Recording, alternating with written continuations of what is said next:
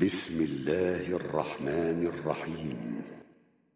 اللہ کے نام سے جو سراسر رحمت ہے جس کی شفقت ابدی ہے۔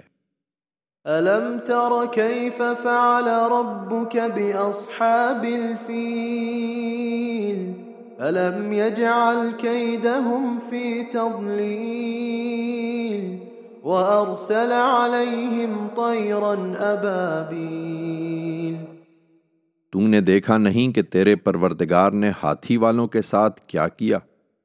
ان کی چال کیا اس نے اکارت نہیں کر دی؟ اور ان پر جھنڈ کے جھنڈ پرندے مسلط نہیں کر دیے۔ ترميهم بحجارة من سجيل، فجعلهم كعصف مأكول۔